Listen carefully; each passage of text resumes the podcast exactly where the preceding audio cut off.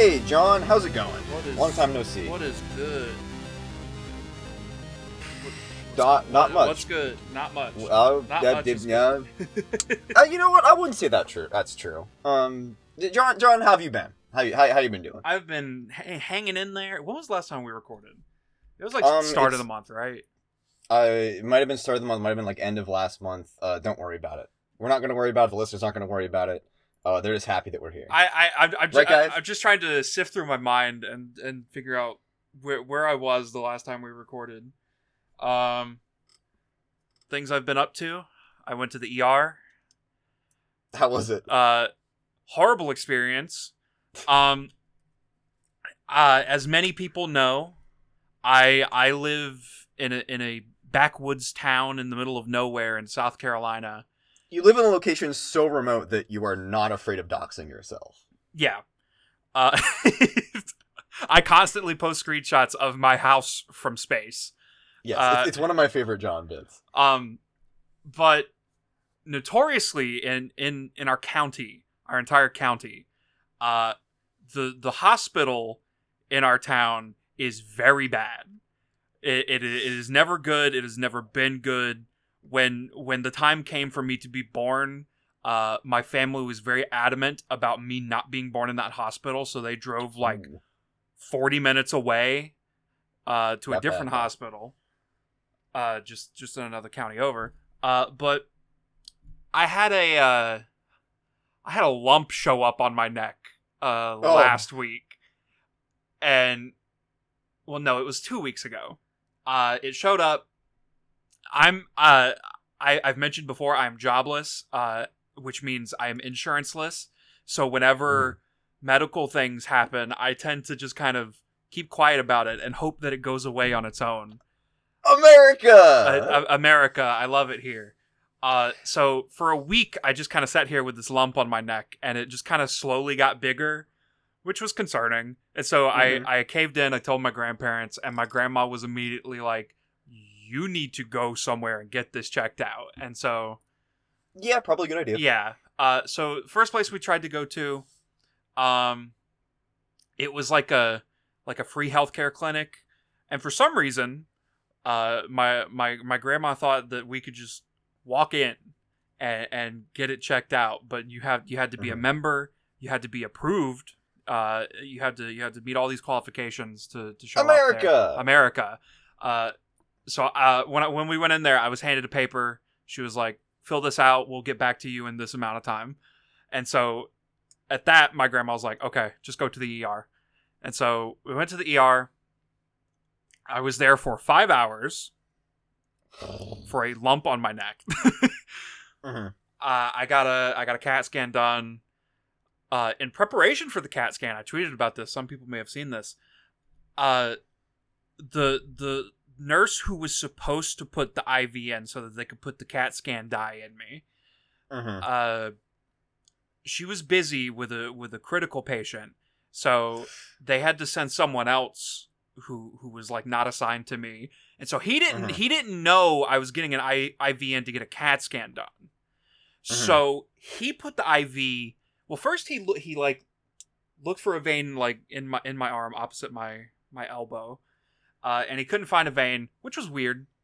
I don't know. Yeah. I, pers- personal experience. I've never had a nurse struggle to find a vein in, in that part of my arm. Never. It's I'm lo- I'm looking at that part of my arm and I can I can see veins in it. yeah. Uh, so he just decided to do it to do it the back of my hand. He put it in the back of my hand. Not a fun experience. Uh. I, I I am not a needle person. I hate needles. I I I've had plenty of needles in me, but it's always a very unbearable experience. I've had I've had injections in my hand before. I I sympathize. That shit fucking sucks. Even as someone who has no problem with needles. Yeah.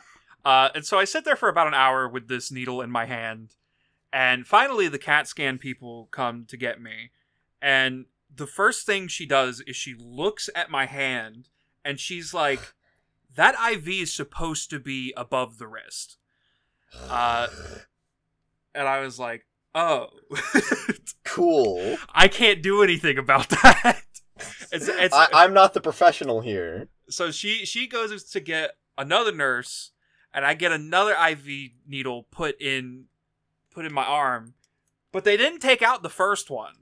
So I was just there for like two hours with two needles in me, and I did not have fun.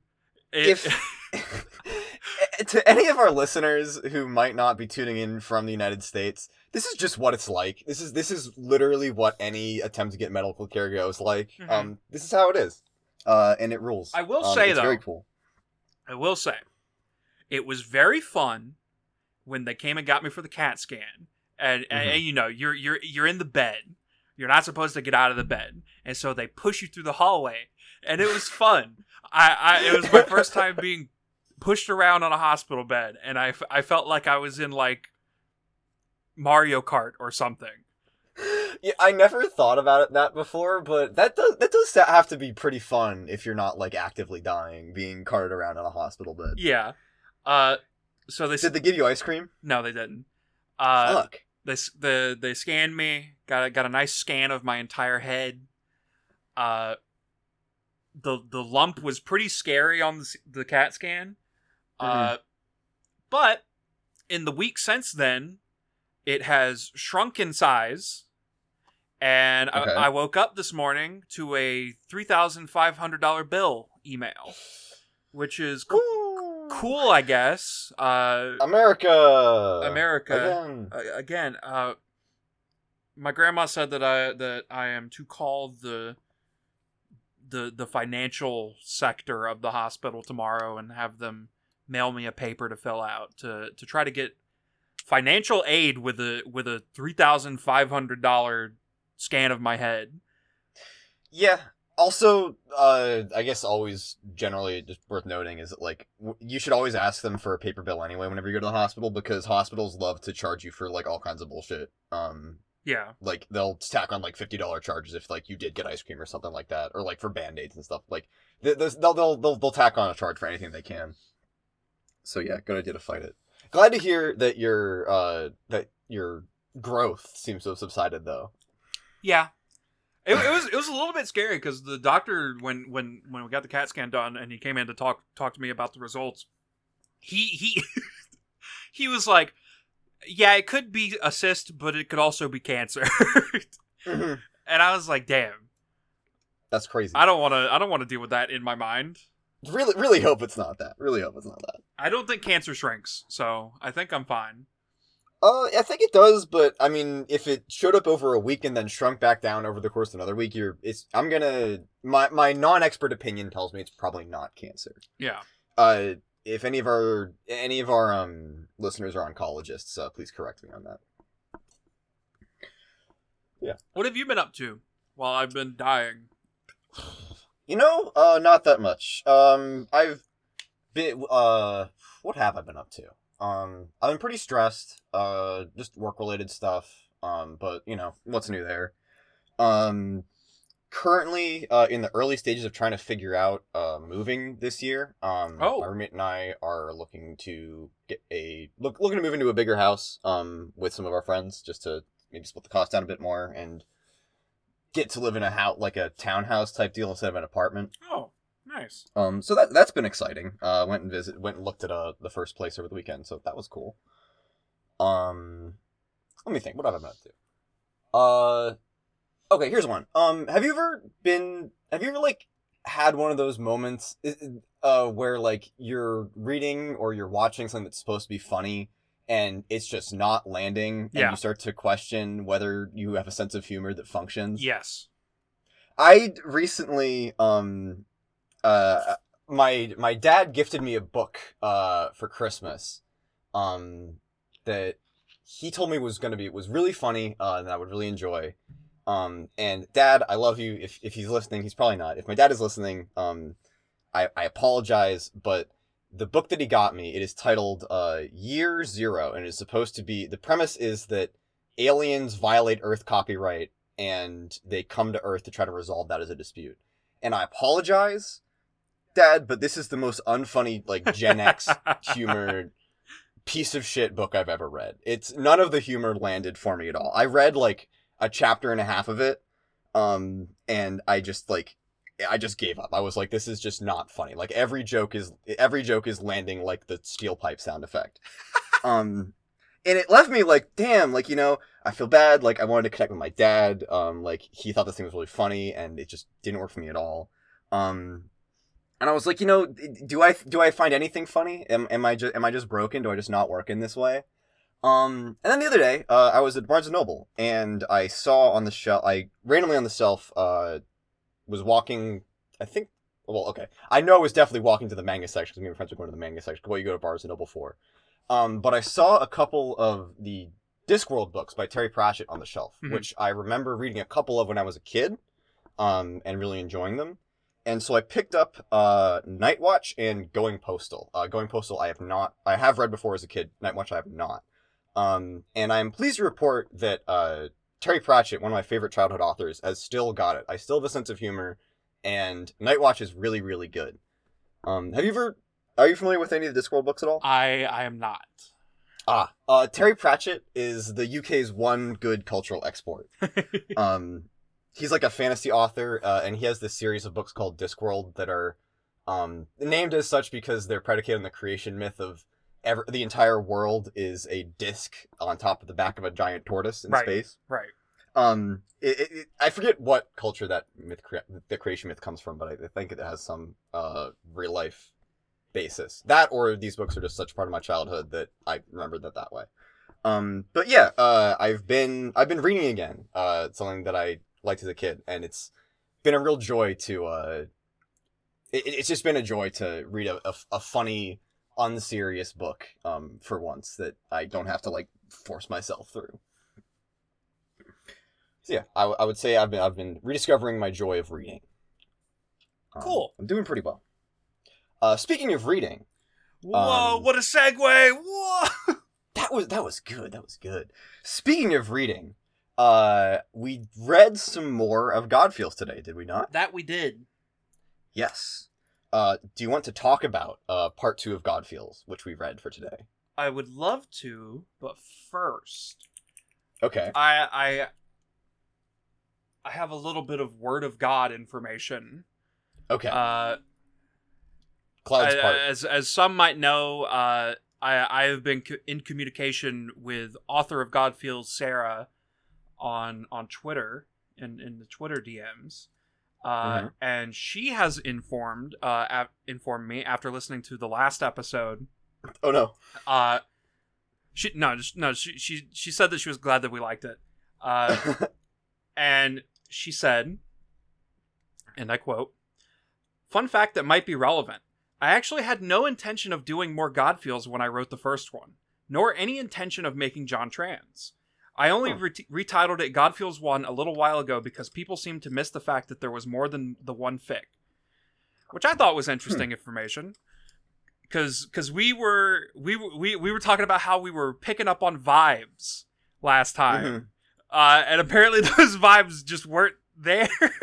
I uh oops. Oops. I Which that that it kind of makes a little more sense to me because the the first Godfeels is pretty good on its own. It's definitely a Mhm. very solid standalone project.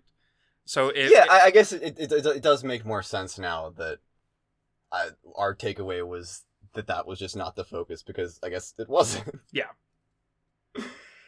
yeah. Um. Okay. I mean, that's uh, that's actually that's actually kind of interesting. Um, because I think that uh, because I guess moving into this one, um, I was thinking about John's John and Jade's relationship uh in the context of that. Um, and yeah, I yeah okay. I, I, I, I have no uh I'm not sure what uh, I don't have a clever analytical comment to make off the top of my head because that I that's that's that's funny that that yeah yeah. um okay uh anyway uh do you want so do you want to talk about uh part two then Yeah. Let's talk about that one. All right um I guess the I guess then the part that everyone uh came here for um so uh let's see so part two uh does pick up on the heels of part one as a direct continuation yeah um so again, five chapters. Uh, I'm gonna go through them, and we can talk about the end about like anything that we want to talk uh, specifically call out, anything we liked, anything we didn't like, etc. Yeah. But uh, all right, I'm gonna take it away. Okay, so uh, part two, uh, the first chapter. Um, in our opening, uh, John relives the memory of showing Con Air to Jade during the lost years on the battleship. Um, this occurs during the iconic original uh, "This movie fucking sucks" conversation. Um, but in between dialogue between John and Jade, uh, lifted from the comic, uh, we are treated to John's internal frustrations about the movie, um, focusing on his perception of Nicolas Cage's iconic Cameron Poe. Uh, he recalls aspiring to that sc- character on the screen as an ideal of masculinity, um, but now he sees it as stupid and shallow and embarrassing. Um, Jade turns the conversation away from its original course in the comic, um, and rather than uh, consoling John with an anecdote about her own childhood love for Squiddles that she later lost and rediscovered, uh, she encourages him that he's allowed to change his mind about things instead of couching himself in his earliest conceptions of the world forever from childhood. Uh, at this departure in the conversation, John realizes that he's in a dream, and he has a fleeting vision of Vriska as he wakes up on Rose and Kanaya's couch. Um, unable to sleep, he checks his phone, and he sees it's 3 in the morning, and he has a message from Terezi. Uh, Terezi uh, just wants to check up on him. Um, he mentions to her uh, that he saw Vriska in his dream, uh, which Terezi teases him about, um, considering that she shares a similar inclination. Uh, John Phil uh, explains to Terezi his, ex- his existential crisis from a couple of days ago that she wasn't privy to, um, and fills her in on how he's been crashing on Rose and Kanaya's couch since then. She listens to him describe his hangups about going back home, and she likens them to her own present habit of floating around Paradox Space instead of coming back to Earth C. Uh, she confesses that she's probably not the person to take any advice from because she's been out here running from her own problems the whole time, but concludes based on her own expert, her own experience, uh, that John probably has some deeper issue that he's going doing his best not to confront by staying away from home. Um, and she leaves the ball in his court, uh, letting him know that he's the only person who can really act on and do anything for himself.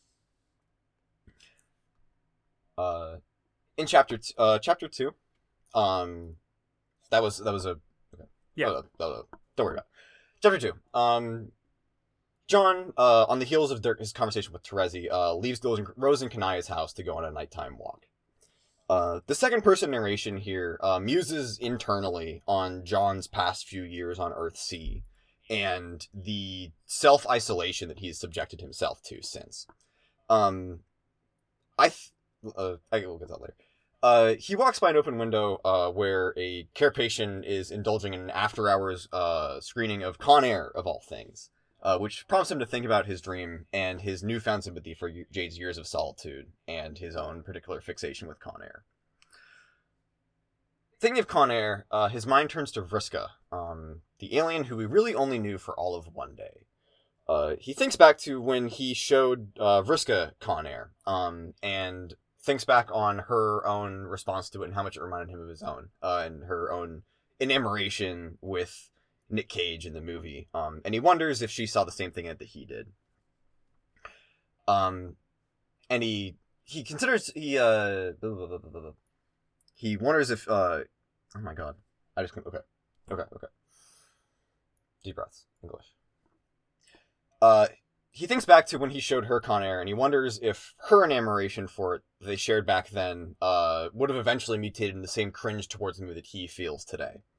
Uh, he starts to fantasize about her not caring and how someone with the cool and aloof personality of Vriska would just let something like that slide off her back like water.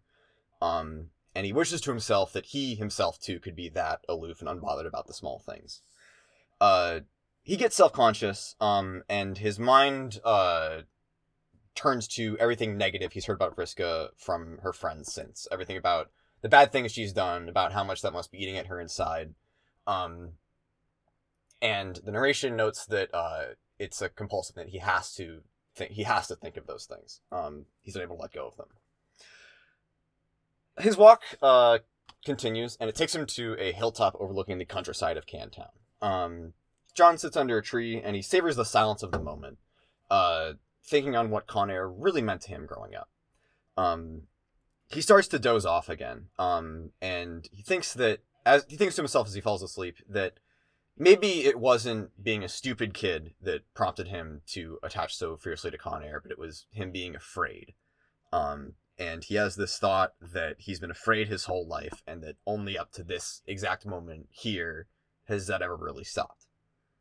And then, uh, perfectly, uh, at the perfect time to find yourself free of fear, Vriska shows up.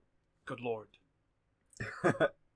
great this great great I, I i love the i love the john wasn't feeling any fear anymore then immediately risk i thought that was hilarious um chapter three uh in his dreams john is once again scared uh he finds Vriska in front of in front of him, uh, and she declares that she's here to help. Uh, Vriska, in a characteristic fashion, uh, mocks him for his sad sack nature, uh, in a familiar fashion, um, and says, "I'm here to help you." Uh, John warms up to the ribbing pretty quickly. Um, he questions what she's doing here, uh, how she got here, um, and wonders how she's doing. Uh, he demands that he and Vriska engage in some small talk, just to, as a matter of ceremony. Um, Vriska tells John that she's been waiting for him, and she teases him at being unable to follow a train of thought to its conclusion, uh, which is a becomes a theme in this conversation.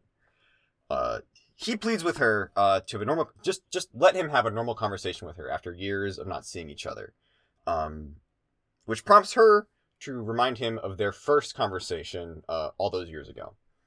Um, and she does this by doing the long drawn out uh, John, which he parsed as June back then.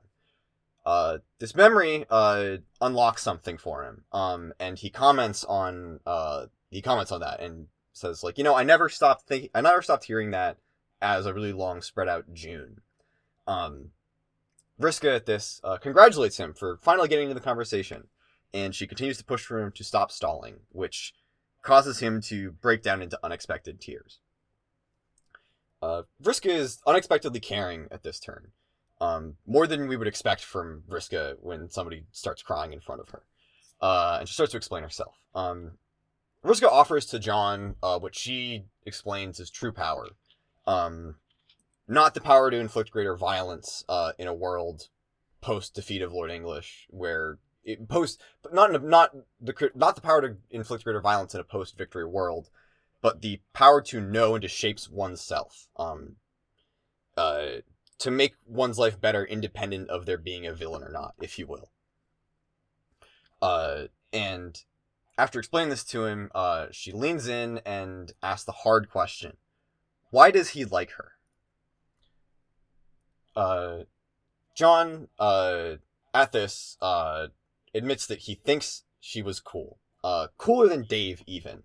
Um, cool enough that his vision of himself at the end of the road that she promised to take him down was an image of her.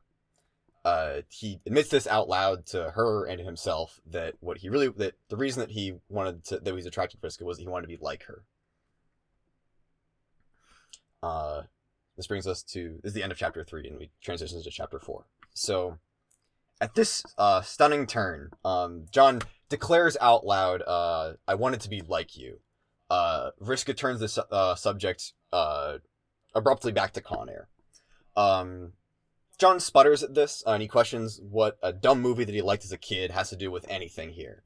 But Vriska presses him onward and interrogates as to why he liked it so much if it was so dumb. Uh, after all, kids don't just memorize entire movies that don't mean something to them on some level. Uh, this is again a lot for John, and he recoils and he recoils from her and accuses her of only making things worse. Um, he's torn up and he's not sure how to process all his emotions in the moment. Uh, and he explains it to, uh, out loud to to her as that he feels as though his conversation with Jade um, a couple days ago filled him with the will to live, but since then he hasn't been able to find something that he wants to live for. Uh, Vriska at this apologizes and sympathizes with him, um, and says that she can offer him a reason to live, a reason to want to live if he just works with her. Uh, John has a in his vision. John realizes he sees uh, Vriska kind of uh, Vriska's form kind of fall away for a second, and he realizes that she could be anybody in his life. She could be Jade. Uh, she could be, even be himself talking back to him. Um, and something about and at this realization, he kind of softens up and he's like, okay, he works with her again. Um, he asks what her deal really is, and she offers the explanation that she's really trying to help, and uh, if she's successful here, then they can both go home. Uh, and so he'll he's oh he's like okay, let's get back to it. Uh, at which point Vriska once again raises Con Air. Um, John at this point uh opens about his relationship to the movie Con Air. Um, and he confesses that he didn't so much want to be the character of Cameron Poe as to have him for a dad. Uh, John brings up his friends, uh, Rose, Jade, and Dave, uh, and how they had these really unique, fucked up childhoods that had a specific outlier that just screwed everything up. Like, Dave had an abusive brother, uh, Jade lived on an island in the middle of nowhere, Rose had an alcoholic mother. Um, but he just had a normal, boring, old, supportive dad. And he vents his frustration that while dad was supportive, he ultimately was boring, and he didn't feel like he was uh, the kind of role model that he really needed in his life. Um, he reaches the point of realization that uh, a vocalization out loud that he didn't want to he, he didn't that he uh, wanted to be Cameron Poe's and the sentence trails off and he turns to Vriska in a moment of panic and he's like, "Oh fuck, is this it? Is this the whole thing?" Um, and he's just shocked at the idea that all these years of suffering that he's, uh, all these years of depression that he's struggled with, uh, have been the root cause of it could be a question of gender. Um, and with another prompting from Vriska, uh, John finally is able to admit to her and to himself uh, that he wants to be a girl, and they tearfully embrace as he wakes up. Um, at this so at this point uh there's a kind of a weird moment where the spirit of Vriska is still there. Yeah, um, there's like a there's like a John. there's like a brain ghost Vriska. Yeah, yeah, I, I I like the brain ghost Vriska moment a lot. It's it's cute. Um, but there's a there's a brain ghost Vriska moment where uh John wakes up um and he's got a call from Dave um and Dave is like, hey, where are you? We're all worried about you. Um, where are you at? Uh, we're all coming. We'll be there in five minutes. Um, John is not. John is uh does doesn't really quite understand uh that his friends are super worried about him. Is just filled with ecstasy here uh, at the realization of his own identity. Um, and as he hangs up with Dave, uh, he turns to Vriska, and they kind of have a moment where um, John, I, I, I'm trying to think of like what I would liken this to. Uh, I, I, in my in my I have like a very specific like vision in my head of like a character absorbing another character, but I can't remember what it's from. Um, but basically, uh, John and John has they have this moment where um John's like, You're not Vriska, and Vriska's like, and you're not really John either. Um and then John realizes that the second person narration that's been present throughout the entirety of the fic and Homestuck implicitly, uh is a product of his own compartmentalization of his life, um, and his need to set aside uh part of him is a watcher and part of him is an observer, and that in this moment, uh with that finally reconciled and him able to break that barrier down and uh accept himself as like one person the narration switches from second person to like a more traditional first person perspective from uh june Yeah. so uh as vriska fades from the narrative and we go into this first person mode uh jade dave karkat rose kanaya jake and jane just the whole crew piles onto the scene um concern for their friend. Uh, June is overcome with joy at seeing her friends in this moment, and the realization that they're all here because they care about her and they want to protect her, uh, and they were just worried that she would do something harmful to herself. Um, and in this moment of triumph, uh, declares uh, her new name and identity to the group, which brings it all crashing down when the response is complete silence and a "what the fuck" from Dave. Damn. Yeah. Yeah. Yeah. Chapter 5. Um the final chapter uh confronts a very uncomfortable aftermath of the whole situation. Um, the scene has shifted to Rose and Kanaya's home, where uh, Rose has just finished summarizing June's version of events um, as she saw it. Uh, that the Vriska that she saw was a basically a, a splinter fragment of her personality that was created by her having retcon powers that came back to on the mission to make herself whole again. Um, and Rose doesn't really seem too receptive of it, and unfortunately, neither do a lot of people in the room. uh, her friends, uh, June notes uh, that her friends are all expressing different kinds of nervous discomfort around her at best. Um, Dave, Karkat, uh, Jade all seem to have this nervousness to them that they don't really want to say anything. Um, and unfortunately, Dave does choose to say something. Uh, at worst, uh, we get Dave's reaction, which is about as outwardly rude and dismissive as it gets. Um, he lets he uh, how how do I put this?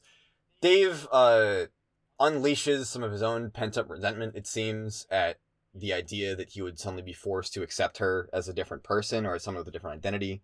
Um, he says that she's acting like a different person, which seems like a really fucked up thing to say uh, to somebody who's like excited that they've just found themselves.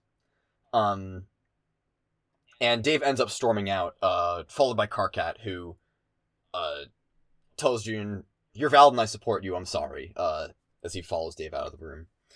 Um, Rose is not much better. Uh, she's not as outwardly rude as Dave. She's not as like intentionally rude as Dave is, but she gives a. She says some pretty shitty things here. Um, she base uh June is really was really excited at the prospect of getting to psychoanalyze herself and sharing this with Rose, but Rose's response is, Rose says, "You know, I thought maybe you were gay, but this is a lot for me." Um, it's really it's really upsetting. It's really shitty. Yeah. Um. Yeah. Uh, the rest of June's friends kind of follow in suit after Dave. Um, Jane is uh terse, but she does say, "Hey, if you are in ever need of uh feminizing pharmaceuticals," is the phrase that she uses. Uh, you can contact me, which is, you know, she does get June's name wrong on the way out, but she offers some. She's trying to be helpful, so you know I I appreciate Jane here.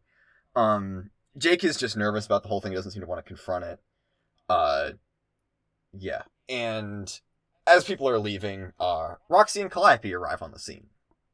Roxy is eagerly supportive. She's very excited um to hear that June has come out and uh, is like, "Hey, let's get wasted. I'm so excited for you. This is such a happy occasion." Uh, Roxy has a very different perspective on it than everyone else here does.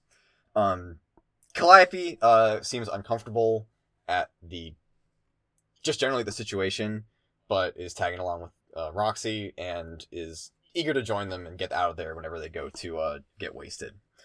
Um, on the way out, uh, John is er, sorry. Oh my god, I'm doing it. June is confronted by uh, Jade, um, who wants to apologize for not having her back during the confrontation earlier. Uh, Jade apologizes and she says, "Hey, I'm sorry, my moment of weakness. I thought maybe Rose was right." And June says, "I understand, uh, but apology not accepted. Um, this was the one day of my life that I really needed everyone in my corner, and I thought I could count on you, and you didn't have my back." And she turns away from Jade, um, and Roxy is like, "Hey, you want to get drunk?" And she's like, "Yeah, let's go do that." um, yeah, that's that's that's that's that's the last chapter. Damn. It's kind of a lot. It's it's really a lot. I was really taken. I was really not sure how to process transphobic Dave Strider uh, for a long time. as a Dave lover, as a Dave lover, this this was a real hard one for me. What what did you think? What did you think Uh, of uh, Godfeels Two? do, do we want to talk about what we like first or what we don't like? Because there there are definitely things I kind of don't like about this. Um, I don't know. Uh, I'm gonna I'm gonna just uh tell me what you liked about it first. Uh, things I liked about it. Um, Because we'll, we'll we'll get well. I have a couple of points I want to get to, but we'll get to stuff in more detail. Just, what, what, did you like about it overall? uh, I really enjoyed the the Vriska conversation. Okay. Uh, I think I think that was very well done. Um, I uh Well, that that's perfect because uh, one of the things I was going to ask you was, um, as our premier Vriska liker, what did you think of like Vriska's use in the story? Like, what did you think of how was used in the story? um at first I was a little bit iffy about it. Uh but but then the reveal that it's like not really Vriska, it, it like made more sense that this is more like June's idea of Vriska, I guess. Um that made me like it a lot more. Mm-hmm. Uh, I like, I like all the stuff relating to Con Air. I Oh yeah. I think I think that is a good connection weaving in uh loop uh, of the June narrative. Uh especially the stuff like relating to like dad. Dad Egbert. Yeah. Uh, I thought I thought that was really good. Uh, I I pretty much enjoyed everything before chapter four. Okay. Okay. I I I, Yeah. I didn't I didn't like hate chapters four and five, but I do have issues with them. But but yeah, I I do think the first three chapters are very good Mhm. at approaching Egbert's gender identity. Uh, and doing it in a way that's like really good. Yeah, uh, I, I, I had a similar experience reading the Vriska conversation. Maybe, um, when I started it, I was the, I, I, at first I was like, this doesn't, this is not Vriska to me. Yeah. Um, but with the revelation that it's not really Vriska, I think it started to make a lot more sense. I was like, think like, I was like, oh, geez, this is gonna be something where Vriska just acts like the the perfect mature version of Vriska that everyone wants. Um, but yeah, I think that when you reframe it in that way of this is John's or June's version of where Vriska where, where they wanted Vriska to be at the, at, after things, I think that that makes that works very well. Yeah. Um, have like, uh, I- guess um, well, I had a, what was it? Like wishful like wish fulfillment of Vriska, eh? When it's wish, wish fulfillment Vriska in another in in a character in the story's uh internal psyche, that's that's the good stuff. Yeah. Yeah, absolutely. Um, yeah. Uh, so yeah. So I think Con Air, um, the handling of Con Air was probably my like my favorite part of the whole thing. Um, I know that we've talked a lot about like uh the establishment of Homestuck characters with a couple of defining facets of their identity at the beginning. Um, and I think that Godfeels 2 was a really interesting exploration of like what you can do with that. Mhm. Um, I I really enjoyed just like the use of Con Air as being a thing that like we know that John is attached to in the story. That I, I don't know. I, I just really liked um the use of that as what uh, uh, as the centerpiece of John's identity crisis, and I think it worked really well. Um, Absolutely. it felt it, it feels very it feels very authentic to like something that someone would go through in Homestuck. I think uh, just Yeah. because it's uh, on the base of being about like this silly movie. yeah, definitely. Um. So, oh my god, I'm just literally just forgetting all the questions I had before Oh my we sat God. down. Or you gotta write Um, down your questions. You gotta you gotta put them in the notes. There's some. There's somewhere. um, turning to so I yeah. I, so the main thing was I really liked the way that it took that Homestuck theme of a childhood uh, interest, uh, and then how that echoes into adulthood later. Mhm. Um, what is so? I'm curious as to you say you didn't like the fourth and fifth chapter. Um, how how do you feel about what what what? what yeah, tell me how you feel. Me how Okay. you feel. It it it kind of started to lose me when when we transition from the the the, the outside all universes area with Vriska to back in back in back on Earth C. Mhm. Um I don't know if I like Brain Ghost Vriska. Hmm. uh, Why not? I I don't know. There's something about it that I can't place. It just it it it, it does not feel right to me. Uh, Hmm. So the one thing that I was unsure of, uh, with regards to Brain Ghost Vriska, um, was just in the, the conversation following it, where we get June's explanation as filtered through Rose's re-explanation. Um, like I feel like it cast a little bit of into question like how real Vriska ever was in general as a person, but I also could just be reading too hard into it. I I think you're reading too hard into it. I don't think that like the actual literal Vriska that was on Alternia was actually th- th- a, a gender construct all along. Like I don't Mm-hmm. I don't think that's the case. You might be reading a little bit too into it there. Okay, okay, I, okay, okay. Uh, I think I do think Vriska was a real living, breathing character who did actions and had had her own life, and that the that Brain Ghost Vriska is is just an idea. That, Uh, uh, okay, okay. I will not. Def- I will not defend my stupid interpretations of the text. no, but the the, the it it started to lose me around the point of like John and Brain Ghost Vriska becoming June, uh, Mhm. because listen, I, I I've had my own gender experiences. I, I I get the idea of there being a person in in someone's life that like they they really want to be and like that being like a a core trans experience but Mhm.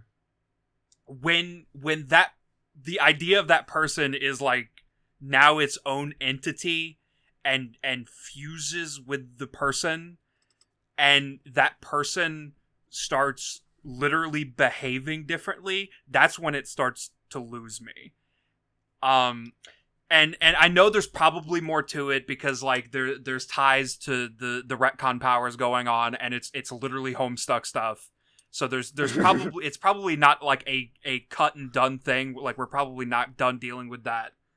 Um but I don't know. I when when when people told me that like oh this this was the the June fic, I I expected maybe a more grounded g- gender experience.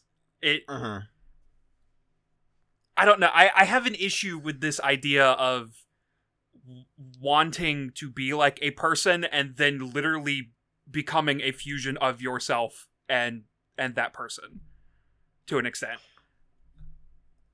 Uh, I mean, I don't know. I, I, I, f- I don't know if I can agree. I I don't know if I can agree. I feel like, just in the perspective of like, um, the way that it reads to me, is that June is obviously like very excited about being able to be truthful with herself. I I, I Um, get that, but it's like also she's she's kind of a bit of an asshole.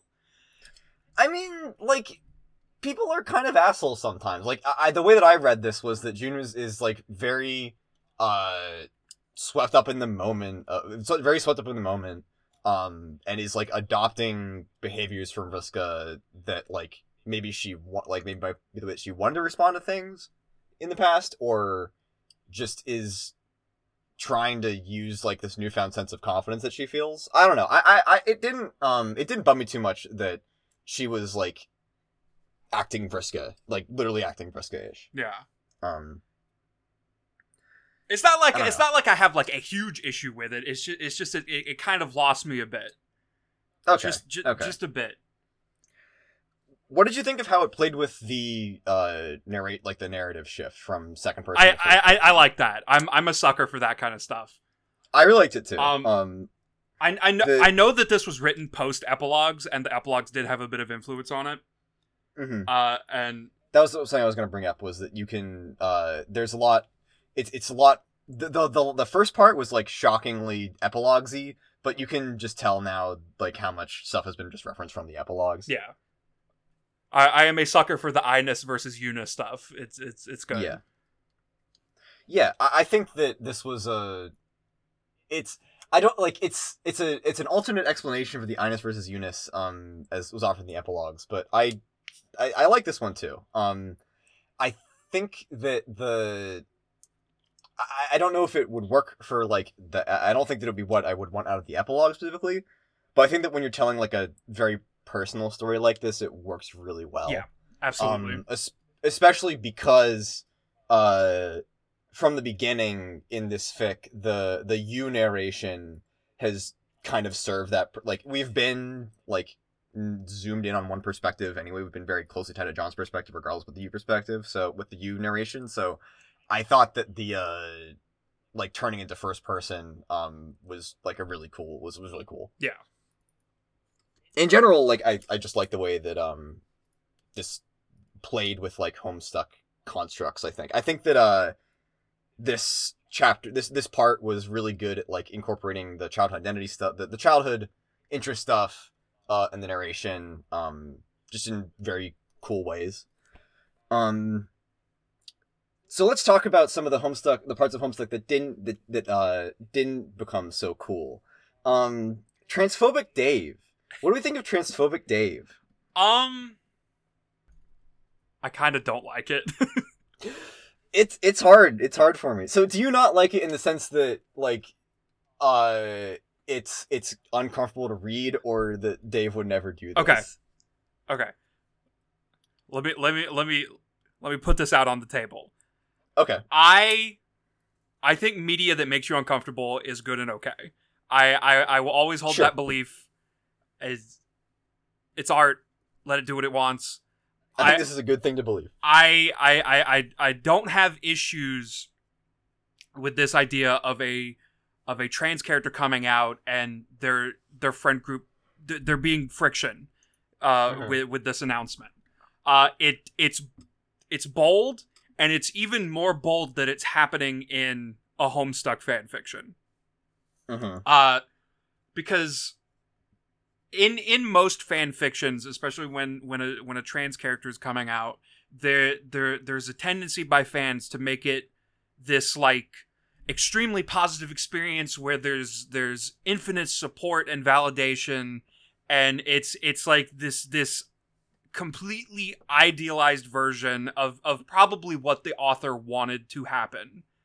If they are a trans person or like if they know a trans person. Like it's it's this idea of like what it should be. Uh yeah it's like wish people will write wish fulfillment basically Yeah. is what you're saying. Yeah. uh i i'm completely fine with june coming out and it not being this like big big exciting thing that like everyone's on board for. Uh i think i think there are things in here that i i could see certain characters having a reaction to.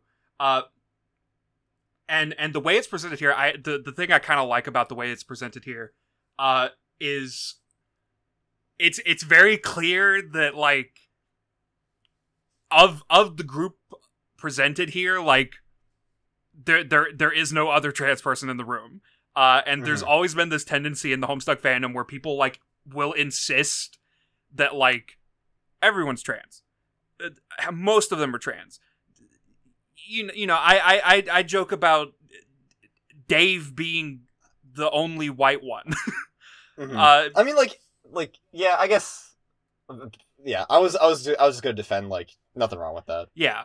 Um and I like the discomfort this here. Uh particularly with with how Rose is handled.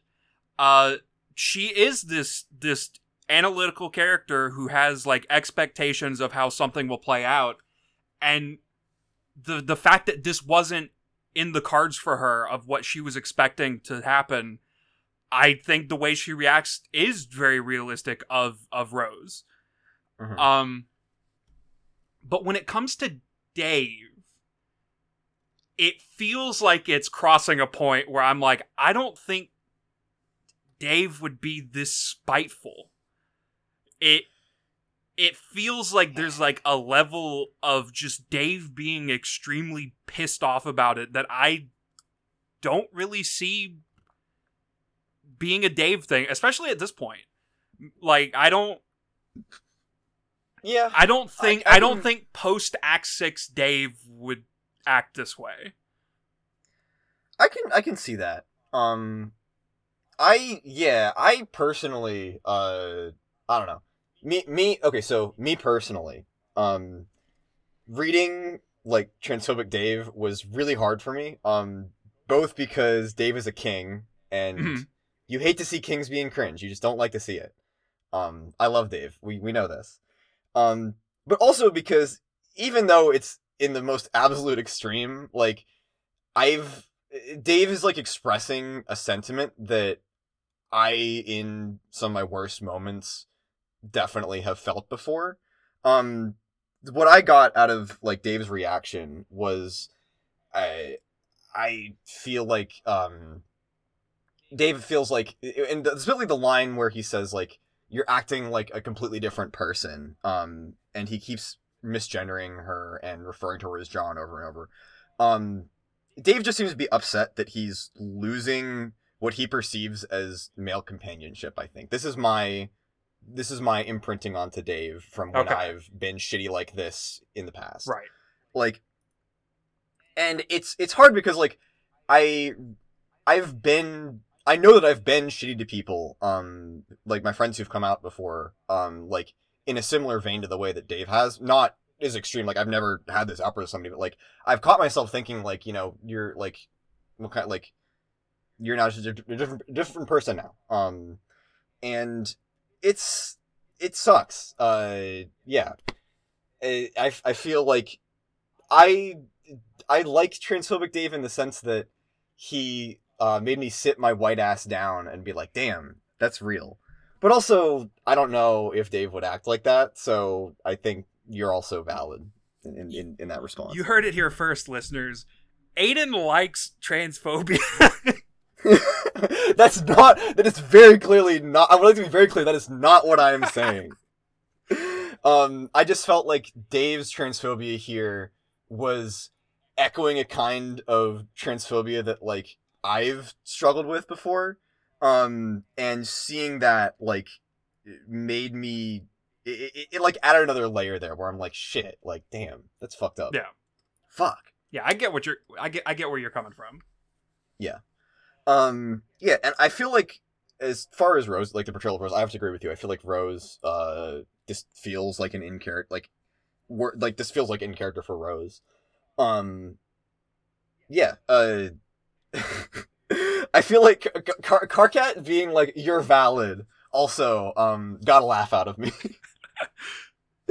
On uh, yeah, Yeah. Um, the rocks coming in being supportive bit um too. Um, I just thought that was an interesting thing to add to the dynamic. Um, because like, j- just the the waste, uh, the waste of the the waste in the room after uh the events of chapter five go down, and most of June's friends have alienated themselves from her somehow. Uh, the the like dissonance that comes in when Roxy comes in uh happy and is like gender party let's go so happy for you uh egg bitch um and then just it, uh it's so uncomfortable i love it Yeah. it's great yeah i i'm just a sucker for the drama in the last chapter um as uncomfortable as it is i love homestuck drama um it's it's so much fun uh and it made me feel really terrible i feel really bad for june here Yeah, of course. um, uh, particularly the like the bit at the end. Uh, what did you think of the conversation between June and Jade at the end, where uh, June doesn't forgive Jade? I- i- Is, she is she right? Is she wrong? Um, I I don't know what to say about it if, if she's You right or if she's wrong. Uh, but I like this bit too, particularly from from Jade's end of things. Mhm. Uh, I don't know. I've already said my my qualms about the way June acts, but de- definitely from Jade's perspective, this this does feel very Jade, and I enjoy that. Yeah. Yeah. So, like, do you feel do you feel like June is being too harsh to Jade in this conversation, or do you think that she's justified in? I guess I'm asking the same question again. Uh, but I do I do think it's it's something that I'm not sure how to respond. Like, I don't know what the correct answer to this is, and I'm just curious as to what your thoughts are. Are are you asking me in the sense I'm- of like I'm these are two you- characters talking, or are you asking me in the sense of like if these these were real people and No, I, I guess if, if these were real people, do you think that uh, June would be justified in having the response to Jade's apology that she does? I think she's being a little harsh, Mhm. just a just a little. I can see that. Um, Yeah, it's like I can. It, it, she's definitely being rude, but at the same time, she's just had this terrible. Just just had this experience where her friends were all rude to her in, the, in arguably a much more meaningful way. yeah, Um, and then the question becomes like, how much can you like? How much does this universe's Rose know about etiquette around trans people? yeah. which is just a question that we can't answer. yeah. Um. Yeah. I, I felt like she was a little bit harsh to to Jade, but like I understood where she was coming from. I, I I would like to clarify a bit about how I feel about the way the way June is acting. Um, Sure. I I'm of I'm of course speaking speaking from the life experience of most of my friends are trans and also me too. Um, and in my experience experiences over over the past like 11 years of like knowing people and then in the progress of in, in the process of knowing them like they come out at some point Mhm. uh even if there's been friction at some point i i've i've never seen anyone really act differently in the way in the way that june is and of course this is this is coming from the the this artifact of it being like oh the the Vriska half of June was was is is a narrative construct that was out in the fucking nothingness of space wait waiting for for John to show up. Uh sure. so so sure this is a synthesis of two characters and and yes the, that would that would lead her to to to probably act differently. Uh but i think on the grounds of like telling a trans story it it it, it doesn't really fit the typical trans narrative at least from my experience and that's that's where my issues are coming from is i've i've never known a person who's come out as trans and even if there was friction when it happened at any point at, at, at nowhere did they suddenly act any differently like i they, they were still the Mhm. same person they they, they Mhm. still had the same behaviors it, it, it they, they were still them Yeah. I. I guess that uh, I, I I'm I'm trying to defer to you just because you know you have this experience and I don't. But um, yeah, I, the way that I view it, I I think I have an easier time.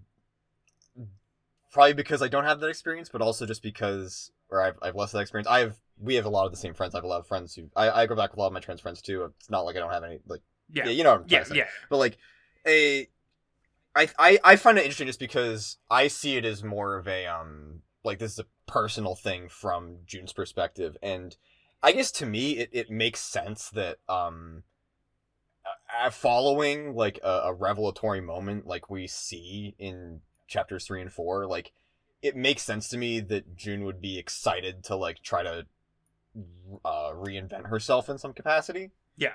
Um like I, I i can see that but that's kind of that's kind that's kind of how i see it. And the uh, yeah I, I see it not as much of like a literal like she's absorbed Vriska's personality and is like expressing it completely nat like organically as such but more so as like this is something that she's been excited like that she's at least subconsciously been excited for for a long time it seems Yeah. and so she's eager to express herself in this new way so like i can i can suspend my disbelief at like the at like june talking in like Vriska's text color now and all like the homestucky trappings that come with that Mhm. Yeah I, I yeah I, I saw it as a, a, a bit less literal i guess Yeah, i'm Um, not saying i hate I- it I, I i i'm just saying i have issues no, no, and I, and I appreciate I appreciate uh hearing your perspective on things. I, I think this is um this has prompted some really good discussion here. This is a really I think this is just a really cool piece of writing. Um, oh definitely yeah yeah, it, it, it does a lot of really it really it does a lot of really clever things with familiar things that we're comfortable with in Homestuck, and so yeah, it's I I, I liked it a lot. Um, I I'm thinking I'm coming to the end of things to say about it. Um, so I'm going to offer. Do we have any closing ties? Anything we want to run back on? Anything we missed on the first pass through? Uh, before we wrap this one up. Um, I think we touched on everything that I want to talk about. Um, All right.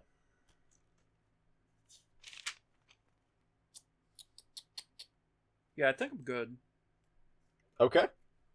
Uh, in that case, um, may I inquire as to what we're reading next time? Uh, next time we are going to be reading. Hang on, hang on. Let me find the.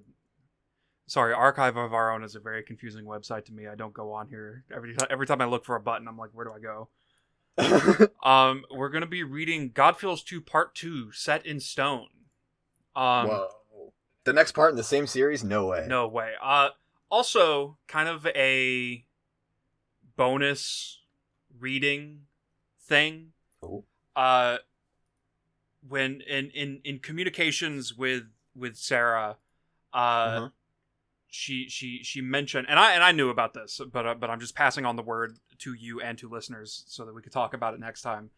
Uh, in case it, people didn't know, Sarah's a YouTuber uh, and has YouTube videos. Um, and I, I'm pretty sure it's after after she wrote part two of Godfeels Two.